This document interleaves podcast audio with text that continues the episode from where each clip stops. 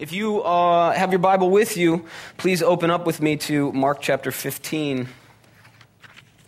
As I said, we're going through a three week series, kind of a three week build into the Easter um, holiday, holy day. And so last week, Zach exhorted on the triumphal entry of Jesus coming into Jerusalem as king, as victor. Um, and, and and then this week we're going to be taking a look at the crucifixion, and next week we're going to be taking a look. Zach's going to take a look at the resurrection, because thank goodness, like the story doesn't end tonight, right? It's a depressing end to a story, but it doesn't end tonight. So let's get through tonight. Let's get through the cross to the glory of the resurrection. Amen. All right, and so again, as, as we've got this, this, Zach and I have planned out, you know, months and months of series in advance, and so we took a look at behold, this word behold, this idea that we take a look at the Easter story, some the three major events leading up to the Easter story from the eyes of the crowd. Okay, from the eyes, the, pers- uh, the, the, the perspective of those witnessing it and sort of how that causes us to worship Jesus. And we do hope that it causes you to worship Jesus. Um, that's our, actually our hope for you every week. That's what our hope for us for every day is that we just hold Jesus in higher and higher regard, that we hold him in a sweeter and more precious place every single day. That's the Christian walk, is that he just becomes more precious to you. And in tonight's exhortation, I'll give away the ending. I want you to just simply approach Easter with a new reverence and sort of a new perspective on the cross, at least one part of it. Look, we could preach the cross up, down, left, and right for probably 50, 80, 100 years and just never get never be out of material. It's so deep.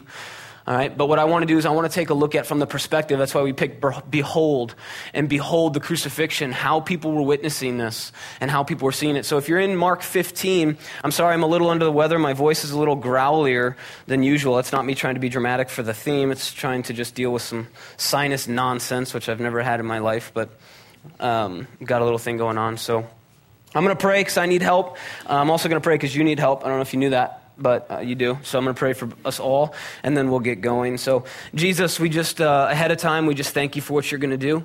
Um, anytime we crack your word, we're excited to hear from you. Um, this is about you. This is for you. This was written about you.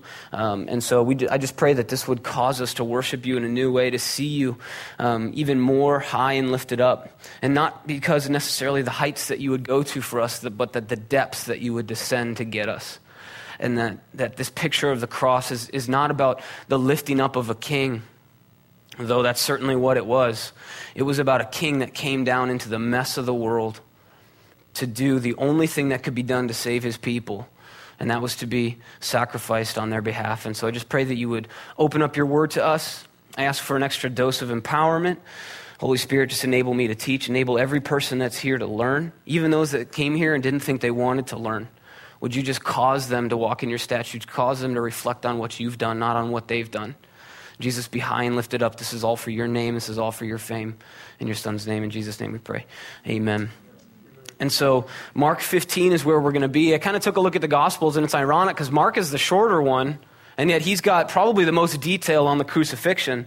But, uh, but you need to know this I'm going to be talking about a lot of stuff that you're going to be like, that's not in the Bible.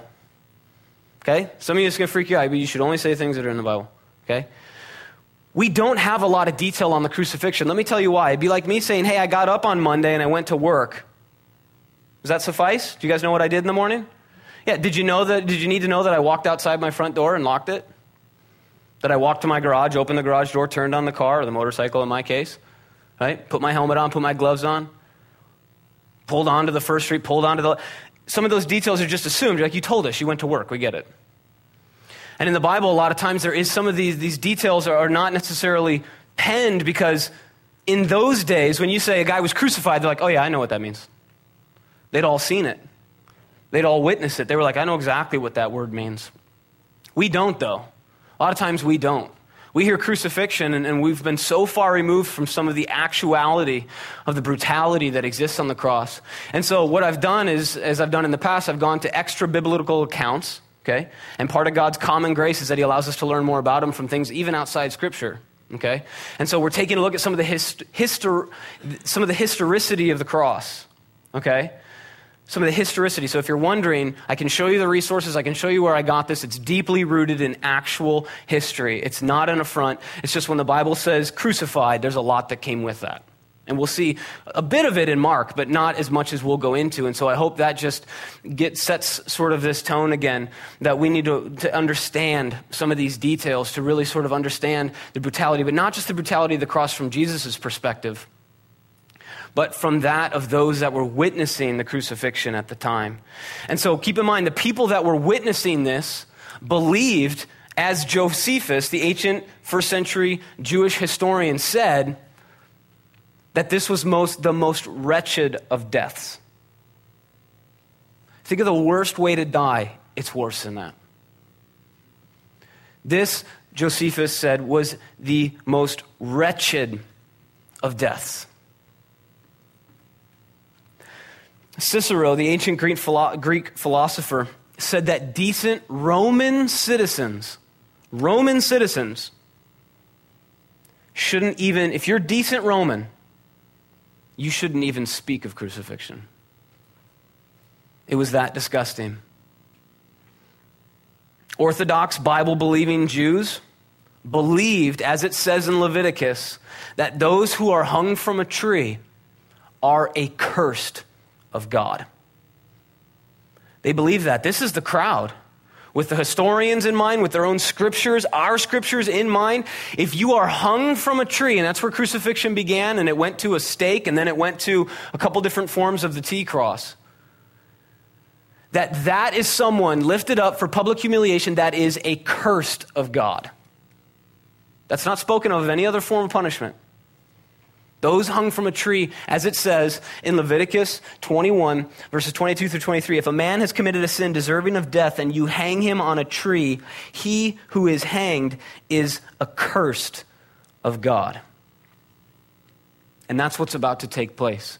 So disgusting is the details of crucifixion that we invented a word that derives from it. Our word, excruciating. You say, I'm in excruciating pain. What you are saying in the original ancient language is that this pain is so bad, it's like that from the cross. Excruciating means from the cross. That is the pain that Jesus would endure and again, so we set our sights as this, this, this group of, of Jewish passerbyers that, that, that Jerusalem would be filled for the festivals and the Passovers and for festivities. They would, they would worship him or they would, they would sing praises as he came into Jerusalem, and then they would scream, Crucify him shortly afterwards. And they would send him to the cross. And a lot has happened. We've got enough to get through, and so I want to dive right in. We'll start at verse 6 in chapter 15. And you need to know, right as we get on this, you need to know that crucifixion was not invented by the Romans, but it was perfected by them. It was not invented by the Romans, but it was perfected by them. And the, the methods varied and they changed by soldier. Each soldier and, and the soldiers in his charge could choose how they wanted to play with the victim. And it was often a game. It was a game, it was, it was a game of tension. How long can we keep him alive in the worst amount of pain? That was the tension. You don't want him to die too early, and you don't want him to not feel enough pain. So the tension that the, the soldiers were constantly testing and controlling and trying to figure out, like the Nazis with their sick, sick experiments, would test and control to see how long can we keep him alive in as much pain as possible and that was up to the soldiers. And so it just played to the sadistic mindset of the individual soldier performing the crucifixion. And it would last anywhere from three to four hours to about nine days. When was the last time you did something for nine days? Straight. Right? When was the last time you tried to stay awake for two? Right? Nine days. History records at times crucifixions would go out as long as nine days. The victim will, of course, go in and out of consciousness, severe blood loss, hard of breathing. It was publicly, it was the most obviously shameful thing that you could imagine walking into the Thousand Oaks Mall naked. Okay? You're not on a cross, but how humiliating is that? Think about that. Just, just think for one second someone walks into Thousand Oaks Mall naked. Just look at the crowd. Think of the crowd. How do they react to that? They yell, they snicker, they hold their kids' eyes, right? Every bit, and if not more so, shameful. Some people were crucified, history records, at eye level, a cross not much taller than this one.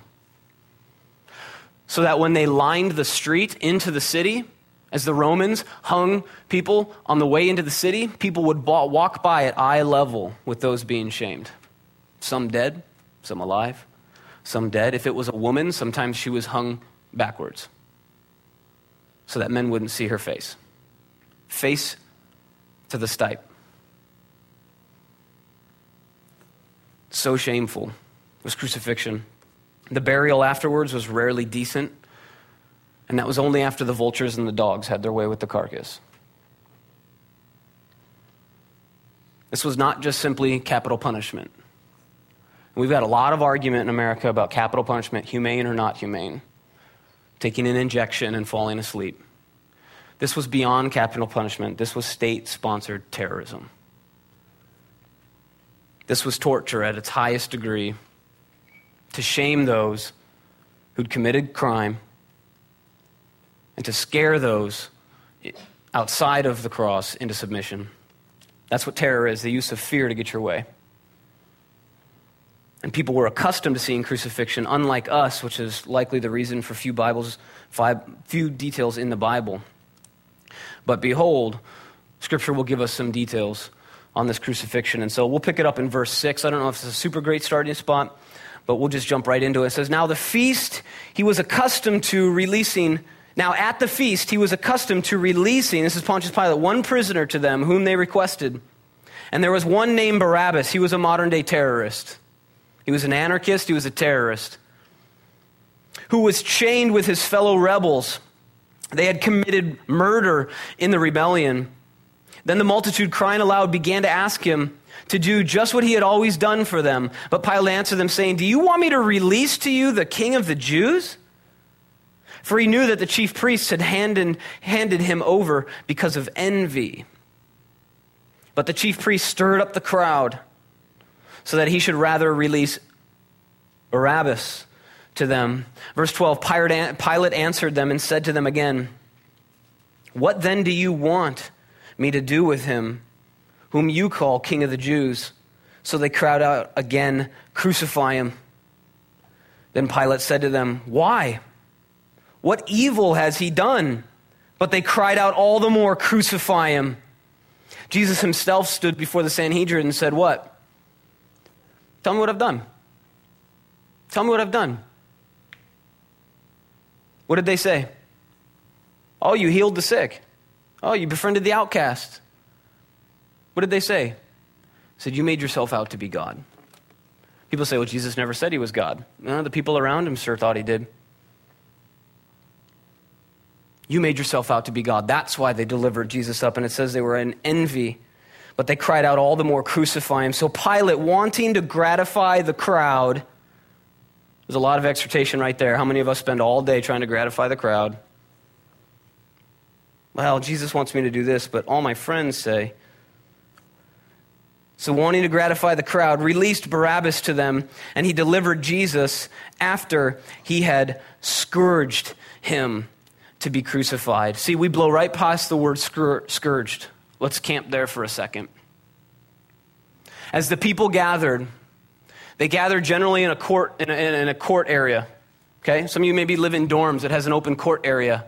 Buildings built up around this sort of inner court. And there was a bloody post in the middle of the court, probably about six feet tall. It had been used so many times. You couldn't even see the wood anymore. It was likely black from bloodstains. Black. Pieces of flesh still stuck to it. Nails left over, rusted. The area around it, decimated. Bloodied, disgusting. Flies and wasps. It smelled like feces and urine and blood and they see this post standing in the middle of the courtyard. And they would, what they saw is they saw Jesus dragged to it. And they saw him stripped naked. They saw his hands put together. And they would tie your hands above the post or as high as possible, exposing the largest muscle groups in your body. And so, unlike some of the movies that depict it here, history would argue it was here. And Jesus was there naked against this bloodied pulp.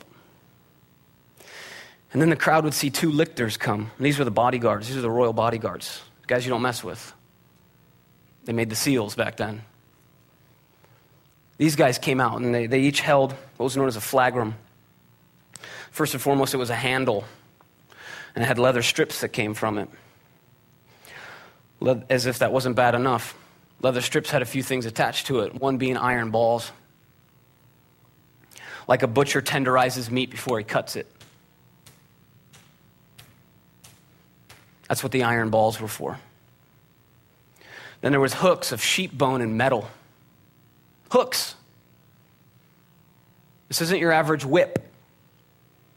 This is intended to tenderize the skin, grip the skin, rip the skin, not just lash it. And both lictors came out. And so you've got Jesus tied naked here. You've got two lictors. I would venture to say, my opinion, they're probably both right handed. Probably rare that you could have a duo, right handed and left handed.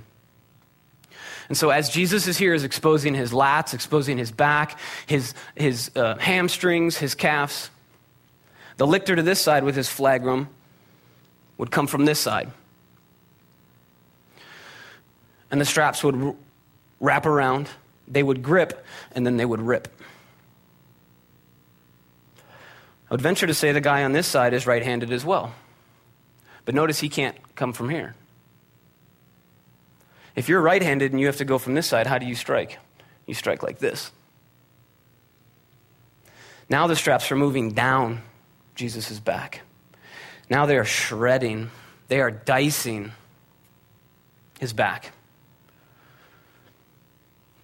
And it grips and it rips. History records at times chunks, if not entire ribs, flew from guys being scourged. Flew. All the major muscle groups exposed as that wrapped, ripped around, and gripped as the two lictors went to town. A lot of men died on that pole. Never even saw the cross. Didn't make it, bled out.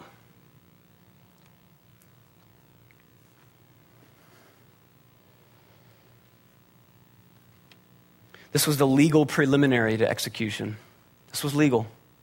This was not behind the scenes, this was in front of the crowd. Behold, the crucifixion's begun, and the man is being scourged. So brutal that scourging, scourging exempted women, Roman senators, and soldiers except for deserters. Women could not be scourged, Roman senators could never be scourged, and soldiers could not be scourged unless they were deserters. This was the weakening of the victim to collapse, almost death, as just stage one of their end. And so, what they saw was a man bloodied to a pulp, beaten, whipped, gripped, ripped. His back, his buttocks, his hamstrings, his calves, his ankles, his neck, his arms, shredded. Shredded. Blood loss was immense. And this is what they saw, but what they couldn't see, what they couldn't see in the physical, was that the blood loss was setting stage for what's known as cardiogenic shock. This is where Jesus' heart could not keep up. This was the earliest stage of Jesus' heart not being able to pump enough blood to the body for what it wanted to do. Jesus' blood, heart was going into an intense first stage of shock, pumping as much as it could as it lost blood to get it out to the extremities to try to heal that which was being shredded. There's just not enough blood, there's not enough pump. And so they could not see that Jesus' heart couldn't pump enough blood as his body needed, setting the stage ultimately, quite possibly, for cardiogenic shock. And so it says Jesus, after they had scourged him to be crucified, verse 16, then the soldiers led him away into the hall called Praetorium. And they called together the whole garrison, and they clothed him with a purple, which is royalty, and twisted a crown of thorns. Twisted a crown of thorns, put it on his head, and began to salute him. So the thorns start to tear through the cranial skin. Jesus is now suffering from lacerations, quite literally from head to toe. He is bleeding from every inch of his body. And they stand there saluting him, mocking him. King. Salute's a sign of honor.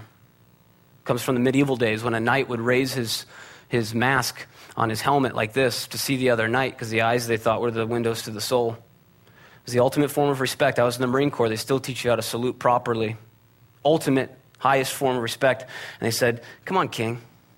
Come on. Bleeding from head to toe, and they'd put a robe on him, a purple one. Said, Come on, you're a king. Come on. Come on.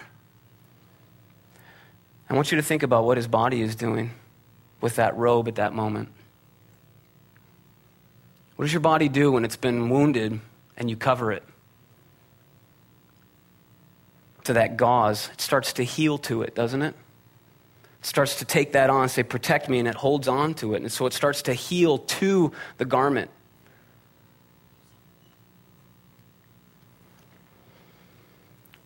It says, Hail, King of the Jews.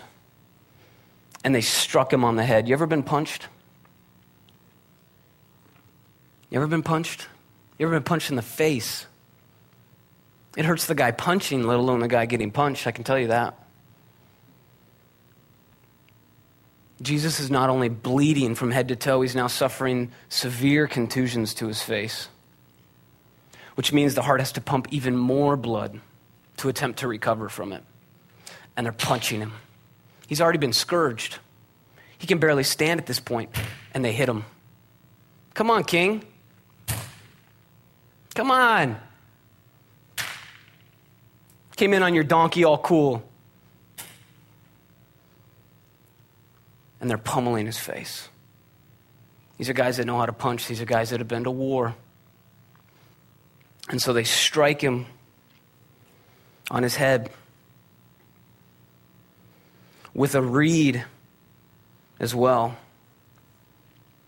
And they spat on him. You ever been spit on? You ever been spit on?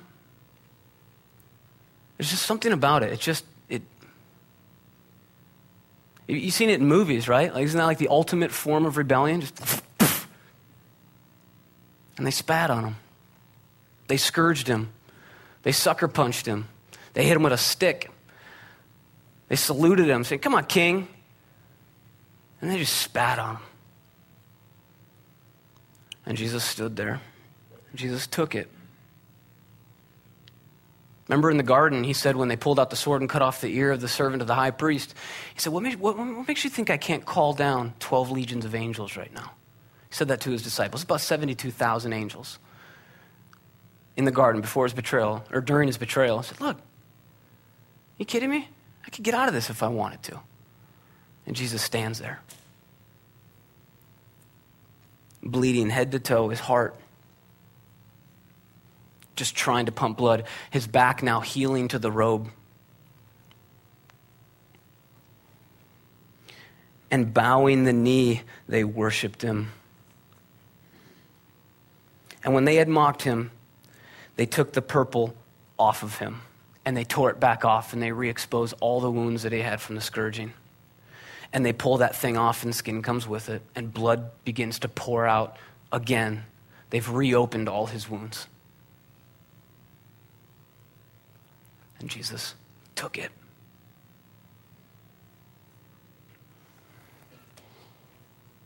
And they put his own clothes on him and they led him out to crucify him.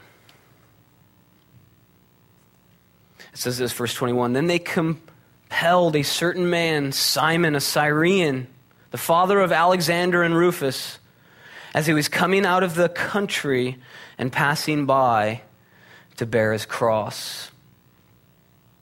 See, what they saw was Jesus carrying the crossbar, the patibulum. It's a stipe and a patibulum. And, and contrary to how it was depicted in the, in the film, okay, history generally records that the man did not carry an entire cross. He carried the patibulum, the crossbar, and he was strapped to it. He was tied to it. Now keep in mind, they put his clothes back on him, and then they put a patibulum on his back. It's about 100 pounds. About 100, 100 pounds at the nape of your neck, carried across here. The man had just been scourged. They tie you to the crossbar. And then they have you walk the Via Dolorosa. And I've been on the Via Dolorosa. It's not a cakewalk. Israel is hilly, Jerusalem is hilly. It's rocky. They didn't have great blacktop back then.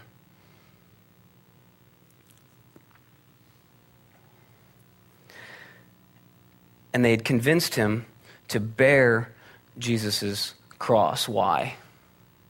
Other accounts record, other gospel accounts record. Jesus did what? He fell, didn't he? How do you brace yourself when you're strapped to a crossbar? You can't.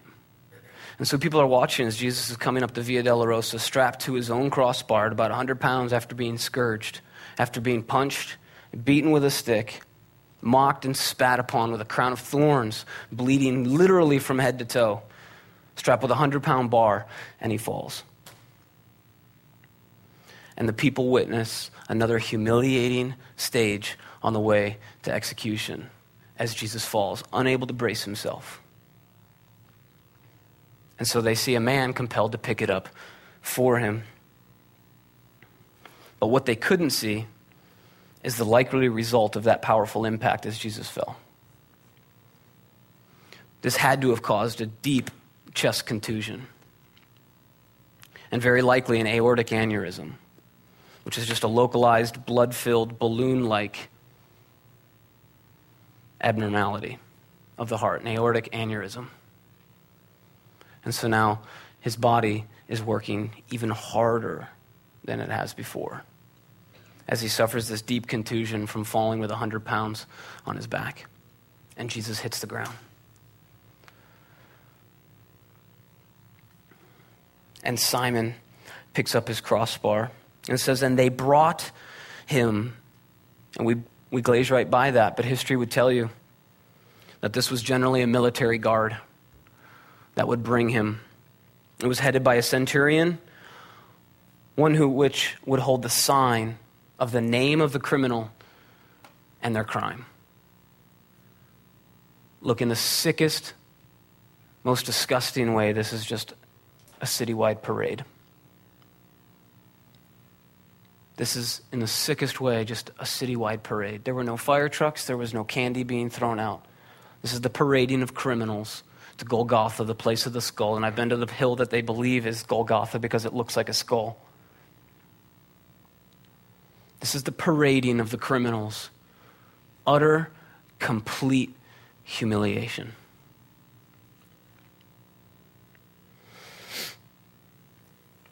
And the military guard would stand posted until the entire guard was sure of death. Every single guard would have to verify the death of the criminal. And these guys were professional executioners. They knew how to get the job done. And so it says, they brought him, that's Jesus, to the place Golgotha, which is translated place of the skull.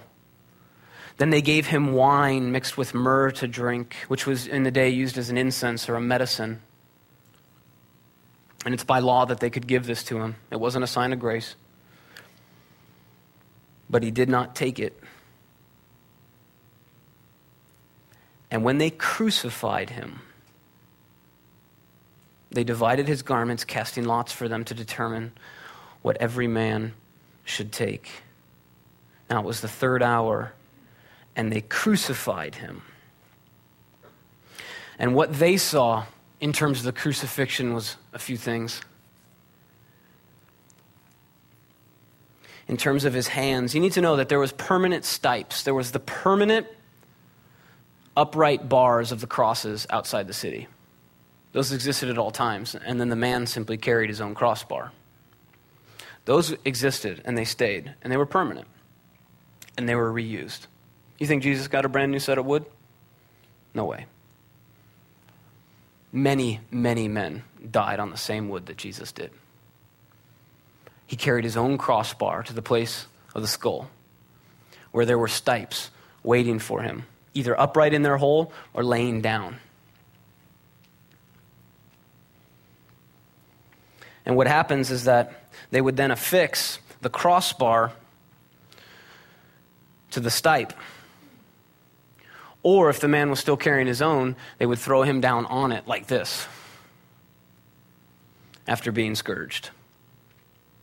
They would affix the crossbar. Five to seven inch square shafted iron spikes would be driven through the wrists. Five to seven inches, square shafted, not round, square, through the wrists. Some of the most sensitive nerves in the body. I got a couple here the median, the ulnar, etc. Right through here, not the hands. Hands couldn't support the weight. Go through the wrist, between the bone. That's how you hang a man. And then he would be lifted or affixed onto the stipe. If it was a low one, it would be easy for soldiers. Sometimes it was higher up and they would use forks or ladders. Whether they would lay him down and then pull the cross up and it would fall into its foundation, or they would actually lift the man and affix it from a standing position. Either way, I want you to think about as people watched Jesus' back continue to bleed out every step of the way. And this was just another crucifixion. When it came to his feet, the people would see as, as the soldiers made sure that one foot was over the other, but there was no platform. So you weren't standing like this.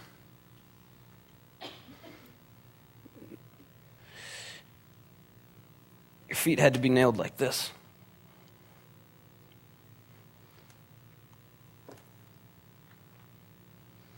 And it would contort your body in such a way that breathing was near impossible. Some historians debate that they would put chairs just to give a little bit of relief, again, so that people would last longer. But keep in mind, his feet had to be flat on that stipe.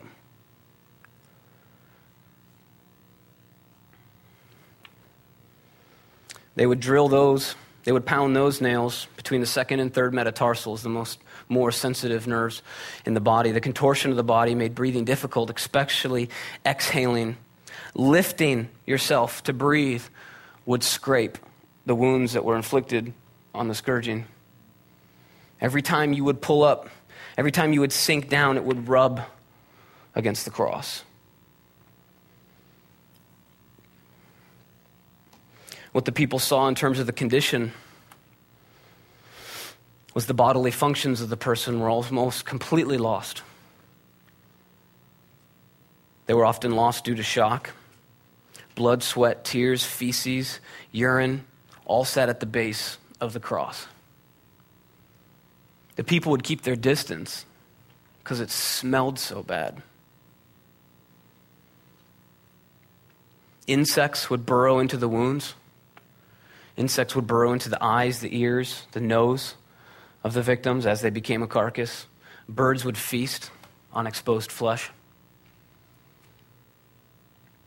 Crowds would gather and mock and wager and spit, and Jesus didn't return it to them. Family would come and they would endure, as was the case with Jesus. And so, what they saw was a horrific display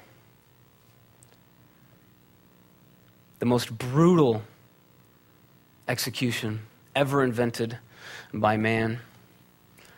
And so it says, and they crucified him. And the inscription of his accusation was written above the King of the Jews. With him, they also uh, crucified, this verse 27, two robbers, one on his right and the other on his left. I love this. So the scripture was fulfilled whole Old Testament was about Jesus. So the scripture was fulfilled, which says, And he was numbered with the transgressors. And those who passed by blasphemed him. They just heckled him on the way to the market to pick up fruit. And Jesus hung there, bloodied, gasping for air, his heart pumping, trying to heal the wounds that were inflicted upon it. And so the scripture was fulfilled. And those who passed by blasphemed him, wagging their heads and saying, Aha! You who destroy the temple and built it in three days, save yourself, come down from the cross. Likewise, the chief priests, all the religious people got up in there also, mocking among themselves with the scribes, said, He saved others, himself he cannot save. He saved others, but he can't save himself. They were close. He saved others, but in this moment, Jesus wouldn't save himself. Verse 32 Let the Christ, the King of Israel, descend now from the cross that we may see and believe. And guess what that makes them? If Jesus responds, guess what that makes them? That makes them God. Hey, God, just come down, just do what I want. Devil did the same thing. Just do it. Look, just turn it into bread. You'll be fine. Just do what I want, because then you're above God at that moment. And Jesus didn't. Save yourself. Come down from the cross. Let the Christ, the King of Israel, descend now from the cross. Even those who were crucified with him reviled him. In verse 33, it says, Now when the sixth hour had come, there was darkness over the whole land until the ninth hour. And at the ninth hour, Jesus cried out with a loud voice, saying, Eloi, Eloi, Lama Sabachthani, which is translated, My God, my God, why have you forsaken me? And so the people that stood around watching saw as day went to night. And what they see is a man on a cross at the edge of death screaming at the sky who didn't respond as, ever, as, as many other criminals would have done. He said nothing. And then he looks up, he says, My God, my God, why have you forsaken me? And for some people, it's just another crucifixion, and it's a madman hanging from a stick, screaming to the clouds. But what they couldn't see was what Jesus had prayed in the garden before. Jesus had prayed this. He said, Abba, Father, all things are possible for you. Take this cup away from me. He didn't say, Take this cross away from me. You notice that? He didn't say, Take this beating away from me. You notice that? He didn't say, Take this scourging away from me. Did you notice that? He didn't say, Take this crown of thorns from me. He said, Take this cup from me. Nevertheless, not what I will, but what you will. The cup here is the cup of God's wrath. See, the people looking at him saw a man dying on a cross, yelling at the sky in his last moments. What they couldn't see is that Jesus, as 2 Corinthians says, was becoming your sin. Jesus was literally and metaphorically becoming your sin. He was becoming the physical manifestation of your sin. Everything you've ever and will ever do wrong. In that moment, Jesus was, hear my words, Jesus was becoming it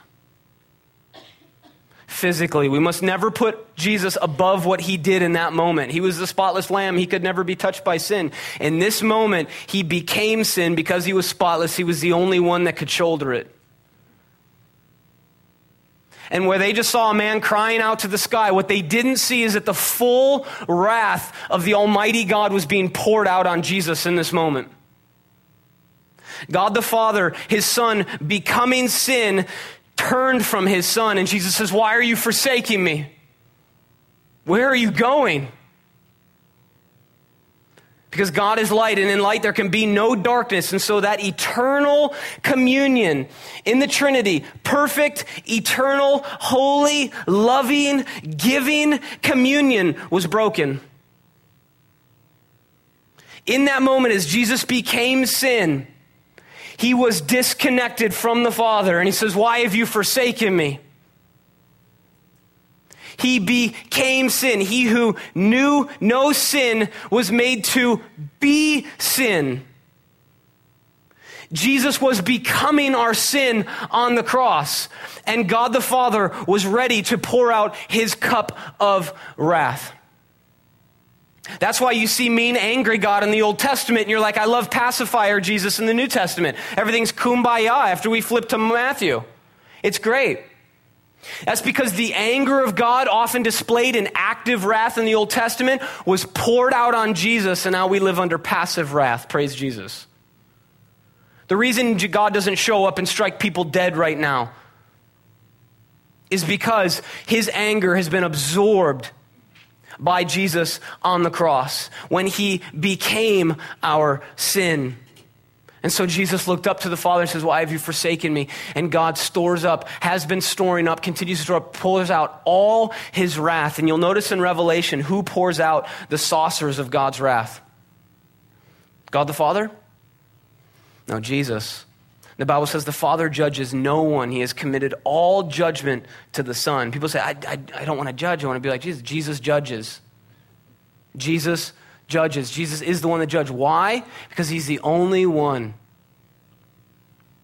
He's the only one that can sympathize and empathize with every single thing you go through. He's our great high priest. This is not in any way to demean the Father or the Holy Spirit, but the Father didn't die on a cross for you. The Holy Spirit didn't die on a cross for you.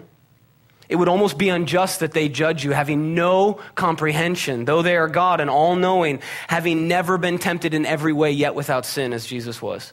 And so, of course, Jesus gets to do the judging because Jesus himself was the one who was judged.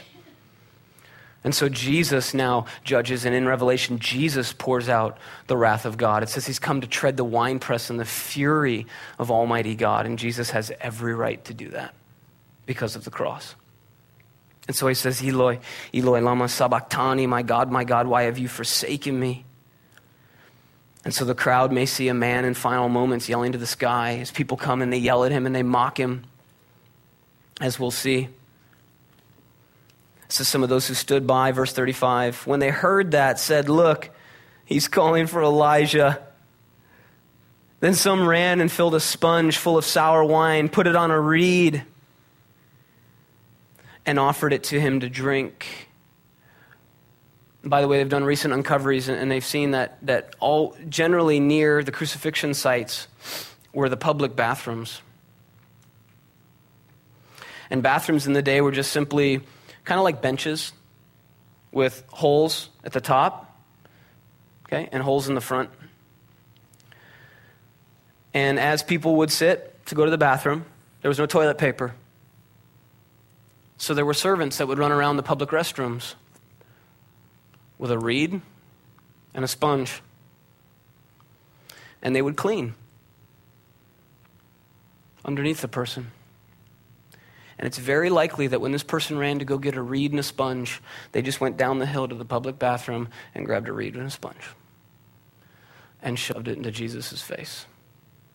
And the last thing he smelled and tasted on this earth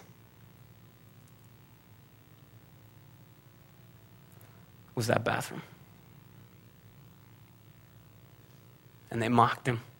And they shoved that in his face. Why don't you come down?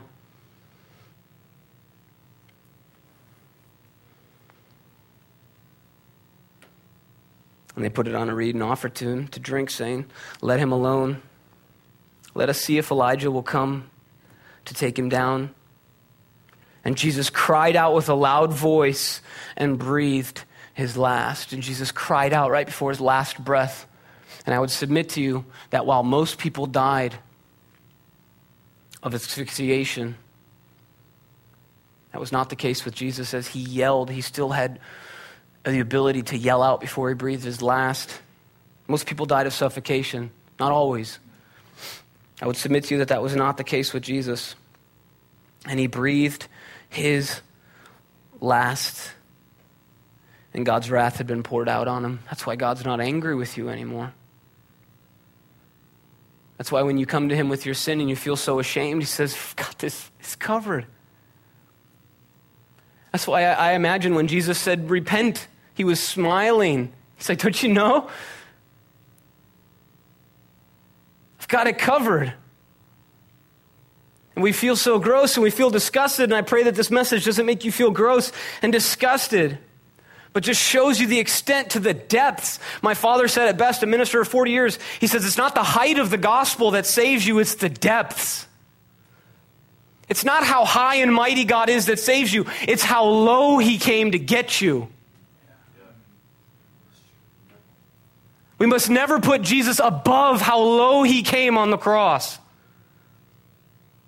To that depth to save you. To that depth, the gospel saves you.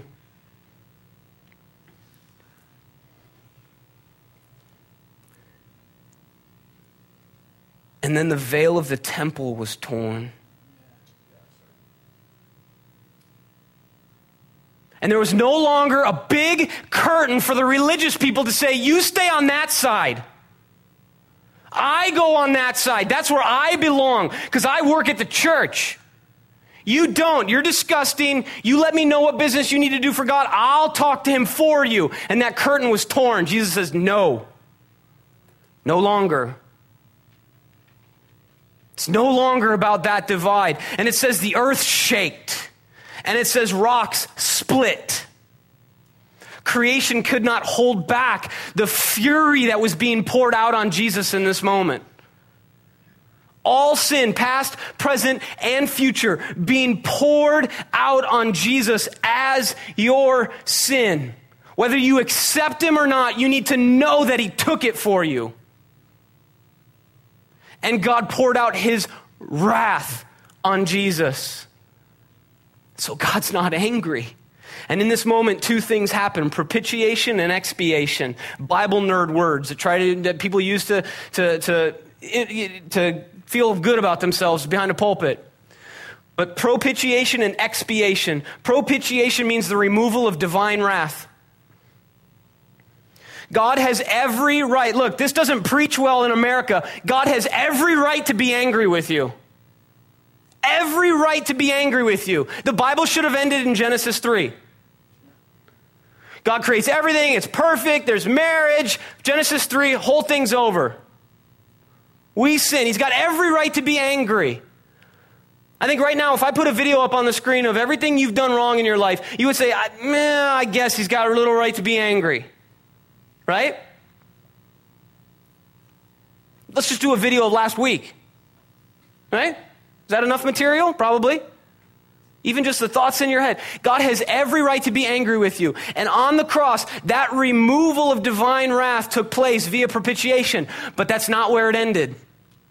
Because just because he's not angry with you doesn't mean he's good with you. And that's expiation. That's where a relationship has been mended. Right? And so it's one thing to say, all right, fine, you know what? I'm not angry with her anymore. That's fine. It's all in the past. I love Jesus. All right, I'm forgiven.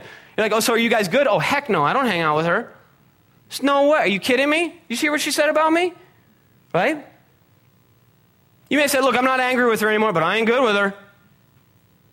Right? We've done that. Guys and girls alike. God says, Look, I'm no longer angry with you. And with expiation, He says, And now I'm good with you. We tear that veil down, we'll tear that curtain down. Come into my presence. Be with me. I love you. And so, propitiation and expiation, as the earth shaked and the rocks split. Verse 39 so, so when the centurion who stood opposite him saw that, so the crowd sees this. That's how big that curtain was, by the way. A curtain tears in Newbury Park, no one sees it. This curtain tears, people are like, what? From like miles away. The thing was monstrous. Huge symbol of the fact that you don't get to be in God's presence, but we do. And God tears that thing in half as Jesus is put to death. He saw that and he cried out,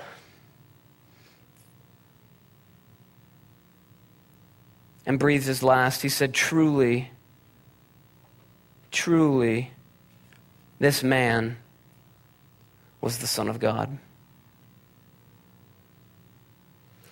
See, some people saw this as just another crucifixion.